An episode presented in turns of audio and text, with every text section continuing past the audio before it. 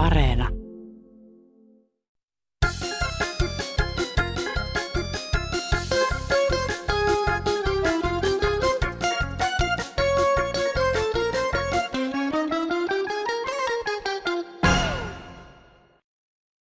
nyt alkoi vain googlettaa tätä isänpäivän historiaa, niin tässä sanotaan, että isänpäivän idea kehittyy Yhdysvalloissa pian äitienpäivän vanhaan vedessä 1940-luvun lopulla. Pohjoismaiset kauppiat ehdottivat päivän viettämisestä marraskuun toisena sunnuntaina, jolloin kaupossa on vielä hiljaista ennen joulusesonkia.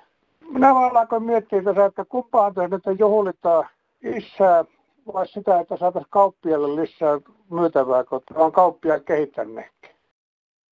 No eiköhän sitä nyt kuitenkin isää tässä enimmäkseen juhlita. Tärkeintähän näissä merkkipäivissä kai on se ajatus ja rakkaan ja läheisen ihmisen huomioiminen, joka voi tietysti tapahtua ihan muullakin tavalla kuin prameilla lahjapaketeilla. Mutta onnellista isäinpäivää kuitenkin minunkin puolestani. Minä olen Airi Saastamoinen ja seuraavan puolen tunnin aikana kuullaan sekä nuorten että vanhojen, tosikoiden että veitikoiden kokemuksia lääkärissä käynnistä ja muistakin yhteiskunnan tarjoamista palveluista. Todetaan myös, että digisyrjäytyminen on ihan todellinen ongelma ja kuullaan läheltä piti tilanteesta, joka koettiin Lapin niljanteisilla teillä muutama päivä sitten. Mutta aloitetaan kuitenkin isänpäivään ja miesten hyvinvointiin liittyvillä aiheilla. Hyvää päivää Kansanradio. Nyt on isäinpäivä. Viralliseen almanakkaan isäinpäivä otettiin meillä 1987 vuonna. Paljon onnea nuorille iseille, vaareille ja avoiseille. Älä muista murhetta, tuol on kirkas taivas. Lapsesi torjuu puutetta, väheneepi vaivas. Ei voi laulaa, kun on lunssa. Että onnea kaikille isille. Hei hei. Näin isänpäivänä ajattelin soittaa sinne ja kertoa sellaisen tarinan, että missä yhteiskunnassa tai millä yhteiskunnassa autetaan semmoisia miehiä, jotka on kasvanut ilman vanhempia sekä on saanut tiedon siitä, että ei ole omaa lasta mahdollisuutta saada. Tämmöinen asia on kova pala purtavaksi yksin, niin yhteiskunta ei oikeastaan ole osannut. Ei se yhteiskunnan vika ole, mutta missä on tällaisia ihmisiä, joilta saa vertaistukea tähän asiaan. Tämä alkaa vähän käymään niin sydämen päälle pikkuhiljaa. Naiset kyllä osaa pitää huolta siitä, että auttakaa minua, auttakaa minua, mutta kyllä tämä kuuluu yhtä lailla miehillekin tämä asia että vertaistukea jostain, sellaista niin oikeeta, eikä vaan pelkkää kaffittelua. Että pieni herätys nyt sinne jollekin, ketä kuuntelee ja laittaa vaikka soittoa tästä. Että tämmöistä isänpäivää. Eipä ole näkynyt 49 vuoteen, eikä koskaan näkynytkään. No, päivän jatkuja kaikille. Joo, päivittäin, päivittäin saadaan kuulla, kuinka on henkilöauto- ja rekan kolareita jossa toisena osapuolena on aina nuori mies. Nyt on korkea aika kiinnittää poikien hyvinvointiin huomiota. Täällä vaan naisia ja tyttöjä hyyssätään ja pojilla, jotka ovat syrjäytymässä, on vaikeat olosuhteet ja ne on aina poikkeuksetta poikia, jotka näitä tällaisia itsetuhoisia kolareita järjestää. Nyt on korkea aika herätä ja lopettaa se naisten ja tyttöjen hyssyttely. Pojat on selvästi syrjäytymässä nyt tässä maailmassa. On kaikki naiset ottamassa vallan käsiin. Ei muuta. Pauli soittaa täältä Kuopiosta. Semmonen terve. Tota semmonen asia vain vaan mieltä, kun minulle sanottu, että nuori poika. Minä olen 47-vuotias, mielestäni mä olen kyllä keski-ikäinen mies. Minusta 47-vuotias ei ole mikään poika että toisaalta mietin sitä, että kiinnitänkö huomioon liik- liikkaa niin kuin toisten ihmisten sanomisiin ja onko liian herkkä toisten ihmisten sanomisille ja omille mielialaille. Mutta minusta 47-vuotias ei ole kyllä nuori poika, vaan minusta 47-vuotias on kyllä keski Että tämä on, minua, tämä on kyllä minua, tämä loukkaa minua todella paljon. Minä en ymmärrä välillä ihmisten puheita, että tässä vähän ajatelma, mitä toiselle sanoo. Kiitos Pauli täältä. Hei hei. Hyvää päivää Kansanradio. Tässä on J.P. Kupsanen moi. Lausun teille. oman runoni. Runon nimi on Vanha sotilas. Vanha sotilas rakasti kerran naista suloista viehättävää. Liitto kesti vain hetken verran, ei lempineidon ollut kestävää. Vanha sotilas muistaa sodan, muistaa toverit kaatuneet. Elon illassa löytää rauhan, vaipuu uneen suloiseen. Kiitos J.P. Kupsanen. Ja nyt jotain aivan muuta, eli asiaa eläkkeistä. Totuuden torvi Porista, vaan hyvää huomenta. Teillä oli Kansanradiossa puheenaihe näistä pienistä eläkeläisistä. Sain viime viikolla eläkeotteen ja voin surukseni todeta, että minun tuleva eläkkeeni on 180 euroa kuukaudessa. Työurani alkoi aikoinaan J.V. Suomisen tehtaalla Tampereella kello 0600. Herää kysymys, kun nykyään menee palkasta pelkkää eläkemaksua 75 euroa ja eläkekertymäni on 180 euroa, että mikä mun todellinen eläke on silloin. Minusta tuntuu, että se 75 euroa, mikä menee kuukausipalkasta, niin menee nykyisten eläkeläisten eläkkeiden maksuun. Toinen asia, mikä minua harmittaa, niin näitä nykyään nuoria opetetaan valehtelemaan. Ei ole koulutus ilmaista, ei ole terveydenhuolto ilmaista. Koitetaan ottaa nyt nämä asiat ihan todellisina asioina, että kyllä se terveydenhuolto maksaa ja koulutus maksaa. Itse aikoinaani maksoin koulutukseni opintolainalla. Ei opeteta nuorille vääriä asioita. Ei mulla muuta. Hei. Vaikea on vertailla eri sukupolvien välistä elämäntilannetta. Tähän aiheeseen liittyy myös seuraava sähköposti. Suuret ikäluokat eivät tehneet tätä maata. He kasvoivat sodan käyneiden rakentamaan hyvinvointiyhteiskunnan pitopöytään. Kun he 80-luvulla astelivat vallan saleihin taloudessa ja politiikassa, oli maailmassa murros. Nämä tyypit osuivat kohtaan, jossa kasinotalous, globalisaatio ja kylmän sodan loppu myllersivät maailmaa. Peruskoulu oli rakennettu, neuvolajärjestelmä kehitetty, opintotuki olemassa ja niin edelleen. Mitä tämä porukka teki? Se muutti eläkejärjestelmää niin, että he hyötyivät. He elivät suojattua elämää hyvinvointiyhteiskunnassa, jossa kaiken yllä oli Neuvostoliiton pelko ja kylmän sodan trauma. Jokainen ihminen on yksilö. Jokainen on rakentanut tässä maassa polkuaan sen mukaan, kuin on lähtökohdistaan ja olosuhteista riippuen kyennyt. Mutta suuret ikäluokat ovat hyötyneet tästä maasta eniten ja saaneet aikaan vain hauraan pysähtyneisyyden puolueesta riippumatta. Joten jos pullamössä sukupolven boomerheitto kovasti kolahtaa kollektiiviseen moraaliin, niin ehkä voi ottaa hirttä omasta silmästänsä ja vastata niin ilmastokriisiin, eläkerakenteisiin kuin globaaliin yhteisvastuuseen tai sitten poistua areenalta. Terveisin Erkki A.K. Virtanen. Kyllä on ikävää luettavaa tällainen, että työeläkeyhtiöiden henkilöt, jotka nyhtää meitä eläkeläisiä, kymmenien tuhansien eurojen kuukausitulot. Kuinka ne kehtaa? Kuinka ne kehtaa? Taitettu indeksi 24 vuotta. Työeläkkeet minimit 500 euroa kuussa. Siitäkin menee vero. Kyllä sopis hävetä. Mutta Suomessa vihataan vanhuksia, yli 70 Tämä on täysin rasistinen maa. Eihän meillä ole mitään huveja, ei mitään yhteistilaisuuksia, ei mitään kerhotoimintaa eikä muutakaan. Kuinka eläkeyhtiötkin kehtaa tuollaista sikamaista touhua, sikamaista touhua. Hyvää päivän jatkoa. Nyt uutisia helpolla suomen kielellä. Hyvää päivää. Uusi kysely kertoo, että eläkeläiset haluaisivat tehdä työtä. ongelmana on se, että eläkeläisen on usein vaikea löytää työtä. Työ voisi olla tärkeä, jos eläke on pieni. Pieni hetki, nyt meni pasmat sekaisin. Niinpäs minä muistin jotensakin, että sitten tuli tämä tärkein, ja nythän meni tämä selkokielisyyskin jo hevon sanonko minne.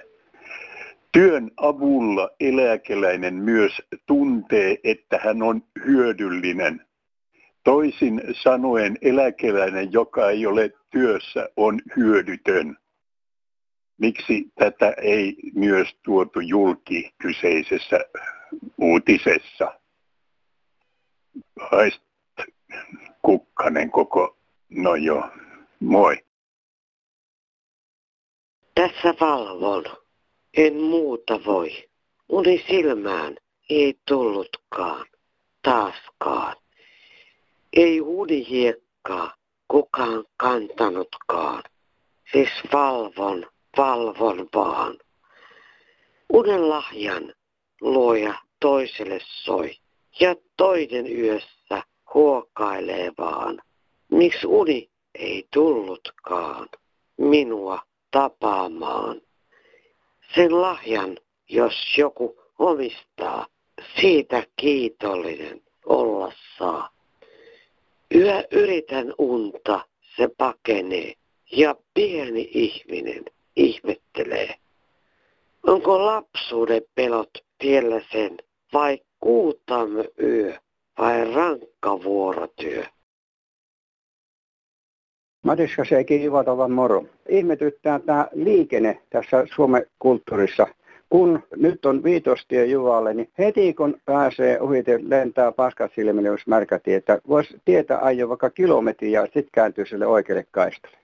Toinen juttu on, kun autossa on ratti, niin ajetaan, kun pienet lapset tirskutettaa vesilätäkköä. Kyllä monttu montulta vaan lisääntyy. Ihmettelen kovasti tätä Suomen kulttuuria, mikä tässä voi olla. Ajokulttuuria nimenomaan. Eipä tässä juuri muuta. Kiitos, hei. Kuuluuko? No kuuluu Airi Saastamoinen kansanradiosta Joo, näin minä panin, mulla on radiokin kiinni, mutta on tää kauheata, kun eilen kun me tulin, sehän oli semmoinen rafikki, että kyllä tämä ei ole oikein. Ja se oli vanhakkumallisen auto ja kuski oli vielä melkein lapsi, niin se oli jopa Nalle Karhu siinä auton istunut se tiehän oli tukossa Joo. ja mäen alla. Lähdetään ja ihan ei al... ollut edes, kun se, Lähdetään si- joka minun auto hinaa sitten pois, niin se hinaus, se sanoi, että no eikö se ollut edes merkki, mutta hei tietenkin, kukaan valvomassa. Mie ne, neljä tuntia siellä seisoi ja paleli siellä mäen päällä ja pysäytteli auto. Oho. Ja siinähän Oho. meinasi Niin. tapahtua lisää on, että minä onneksi sain pysäytettyä. No Niin. minä nyt sulle, että tiedät, että tämmöinen oli tämä.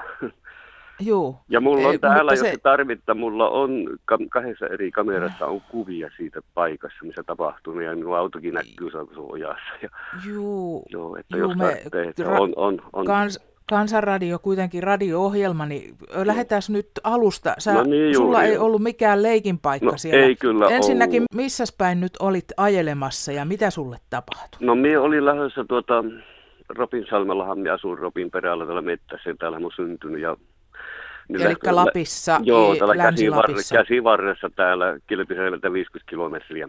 Olin lähdössä kohti Muoniota, mulla oli auton katsastus. Minä ajelin vaan hiljaa, mulla on tommonen maasturin neliveto ja oli pikku kärrykin perässä. Ja enhän minä nyt osannut kuvitella, että saa järäämän törmän alla on kiitolinja, koska mitään merkkiäkään ei ollut. Ja sitten tuli siihen, että no miten, miten, mitä ihmettä, että mitä ne siinä, se, kyllä se varmaan se auto menee. No sehän olikin sen kiitolijan perävaunu, kun se oli minun kaistalla. Se oli kokonaan tukossa kahdella puolella oli teräskaije. Sitten siellä oli semmoinen putous, että jos sinne olisi mennyt, niin siinäkin olisi tapahtunut pahaa, niin eihän siitä ohi päässyt. Niin se oli se poikariepu siinä, tämä nuori kundi, niin yrittänyt ikin yöllä, se oli kettikin palaa, se oli yrittänyt siitä pääsestä, kun oli peruuttanut, se olikin tukkinut sen tien kokonaan. Eli kai ei eihän se mikä auto päässyt läpi tietenkään. Mm, mm. Niin, eli siellä oli niin liukasta, että No siinä oli, oli sitten tietenkin, kun, tämmöinen... niin, kun se ei ollut hiekotettu, kun se tämä just tämä, mikä Rovaniemellä on, niin niin se, Niin. se, mikä se muka päättää, niin se sitten soittelee tälle, joka kerran huolesti sitä, mikä sitten toi kauhallisen, se meni tunte ja toi traktori kauhallisen hiekkaa, ja sitten kun se panttiin siihen lapioitiin ja panttiin, ja se oli, se 50 metriä niin se mäen, että se pääsee, niin eihän se mennyt vielä sittenkään sopsata, ei mennyt päässä millään. Ja se olisi taas joututkin peruutella ja niin on tämä käsittämätöntä leikkiä tämä tiehomma täällä. Että kyllä se, jos tämmöinen kiitolin ja trafikki täällä on, niin kyllä se pitäisi tiehoitaa. Ei, ei, ei tämä täällä ihmiset tarvitse, jos ambulanssi tu, to, to, tarvinnut, se oli kymmenestä neljää asti kiinni tie. Ei siellä olisi hätä, ja täällä oli sumu, ei olisi kopteri pystynyt lentämään. Ja kyllä meidän mm. valtioherrat on vastuun tuntumattomia. Kyllä tämmöisiä pitää huolehtia. Nyt tämä talvihan on ollut aivan kauhea, ja se on nytkin. Nyt täällä on lauha taas niin siellä on ja lisää tulee tapaus, että minä olin se ensimmäinen ja tulee tilanteet, jos tätä ei hoideta ja ei panna tämä kurhin tämä kiitolinja homma. Miksi ne ei, ei nuku päivällä? Miksi ne pitää lähteä, kun ihmiset pitää päästä asioita hoitamaan terveyskeskukseen ja mihin vain? Kun ei tällä tietokoneet toimi ja puhelimekka oikein, niin niin en mie kyllä käsitä tätä, että kyllä tämä on kyllä, ja tie on niin huonossa kunnossa Palojoen suusta Kilpisjärvelle, ei mutkanen ja mäkinen. Ja sitten niin kuin mm. Eilikin sanoi, niin et koskaan tiedä, kun sä täällä käsivarren Lapissa täällä Suomen valtion, että ei, ei välitetä mistään, niin niin, niin siellä saattaa olla kiitolinja, niin silloin se törmää siihen, niin tarvitsee vauhti olla kovaa, mutta se on liukas. Ja se niin äkkiä niin, huomaa, niin, kun näkyvyys on kauhean huono. Nyt on ilmat niin sumuusia kuin olla ja saattaa. Ja tälle RM Transitin Porvoolle, että tälle, joka ajostaa autoa sille omistajalle, ei lapsia pidä panna tänne oppimattomia. Se sanoi, että ei hän ole, hän eka kerran ja meinasi, että hän ei ikinä enää, kun selviää alaa. Huhhuh.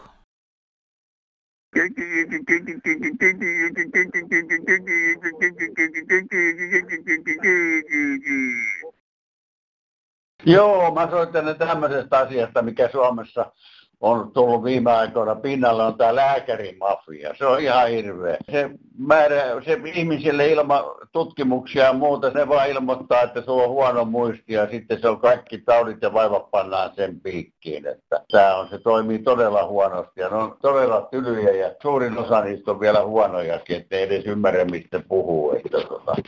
Ja sitten pahin on se, että ketään ei tarkasteta kunnolla eikä muuta ja kaikki jää niin kuin roikkumaan ilmaan. Että kyllä nämä lääkärikin pitäisi saada kuriin, että ei ne ole mitään taivaanhaltijoita. Että kyllä niillekin pitäisi saada jonkinnäköinen kuri, että semmoista. Moi.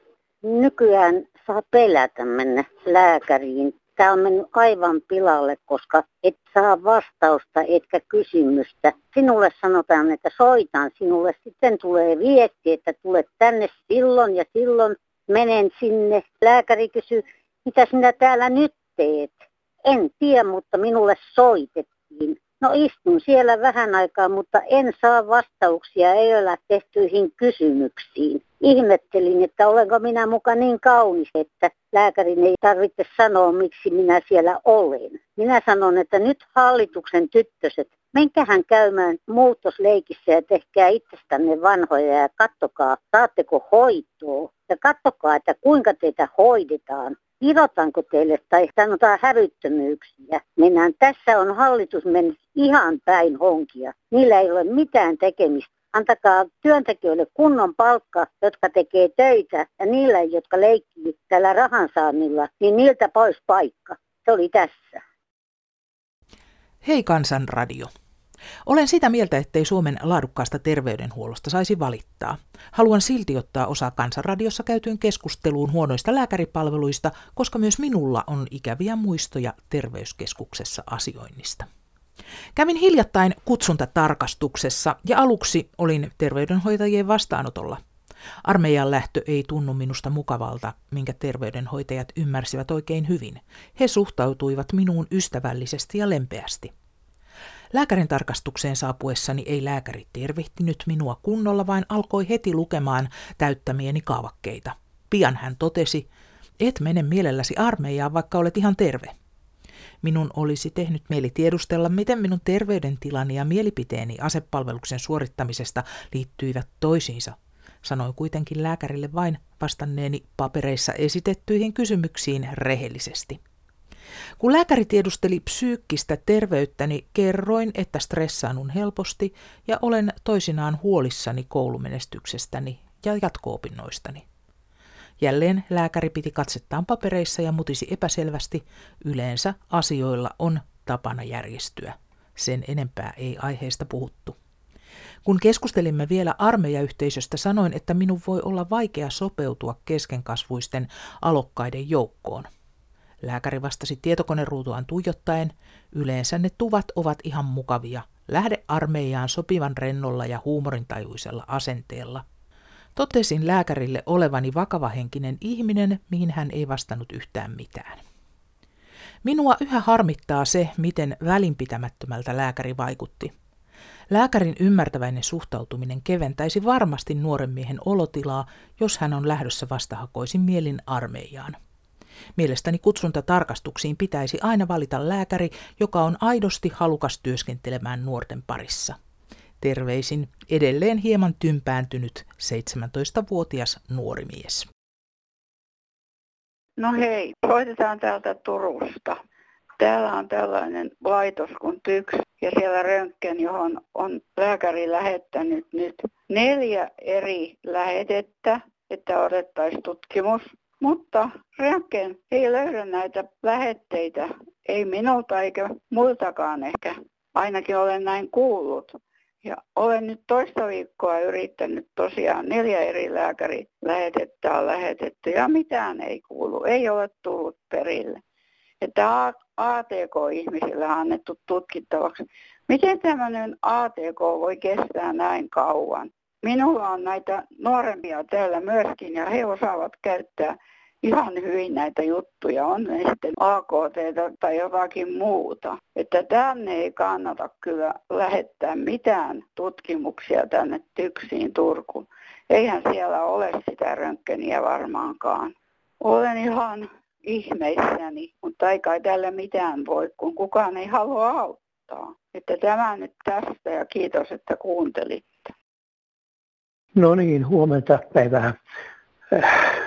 Soitin tänä päivänä terveyskeskukseen ja pyysin koronarokotusta. Vastaus ei. On soitettava varausnumeroon, joka ei vastannut. Viimein tuli määräys sieltä, että on nettiosoite. Ei vanhoilla ihmisillä ole tietokonetta. On turha moittia, että ei oteta rokotetta. Se johtuu ihan siitä, että ei meillä vanhoilla ihmisillä ole tietokonetta. Kiitoksia, hei. Seuraavaksi sähköpostia. Kansanradion soitellaan paljon ihmettelyjä siitä, miten päättäjät eivät ymmärrä, että ei ikääntyneeltä väestöltä onnistu tietokoneella asioiminen. Kyllä he ymmärtävät.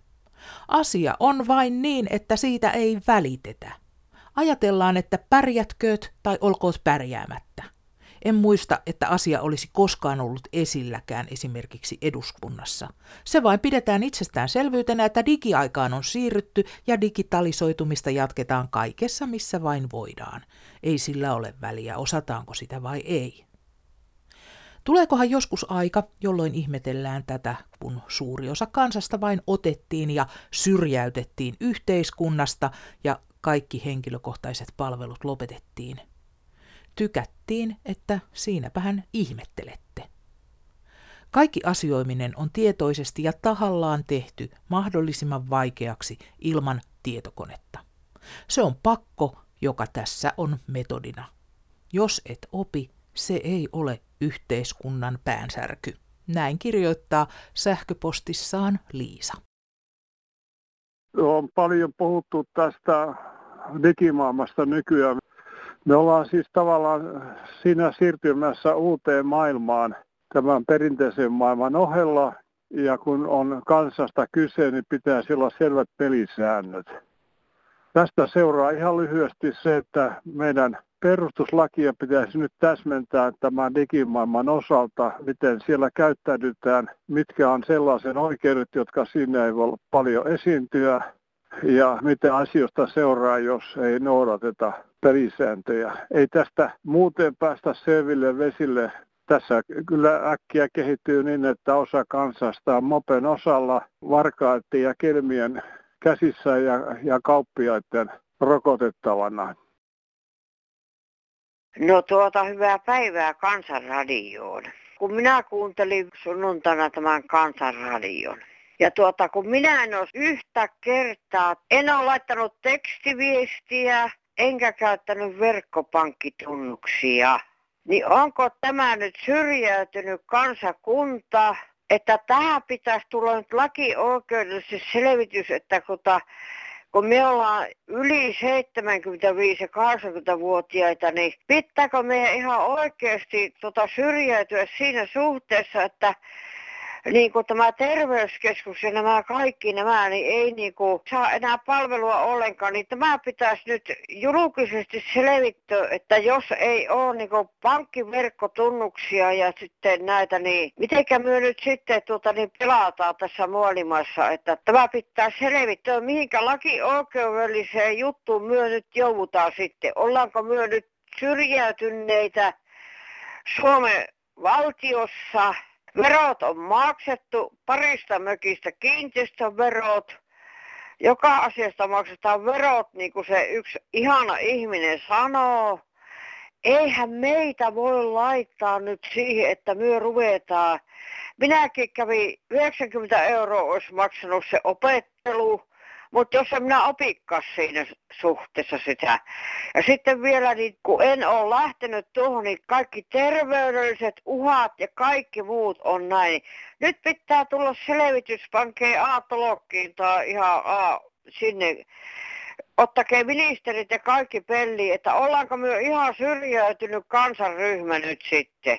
Eikä me olla herjoja, ei me olla herjoja, mutta me ei vaan niin kuin yksinkertaisesti, minä olen kokeillut kaksi-kolme kertaa mitenkä tuu pelittäisi, mutta kun ei, minä, mä, mä ei sokki. Mä oon digivammanen. Onko Suomessa digivammaisia? Kuinka paljon? Kuka hoitaa heidän asiansa? Suomen valtio on semmoinen, että antaa kaikkien kukkien kukkia. Pitäkää meistä huoli. Kiitoksia. No täällä yksi sähkövastustaja, hyvää elittää tai yötä, mitä tämä nyt on. Tota, on ollut taas uutisia ollut, että tuota, on, on, on tuota kyberhyökkäyksiä tehty niin kuin esimerkiksi Irakissa ja vai oliko se Iranissa, niin tuota, öljyyhtiöiden näiden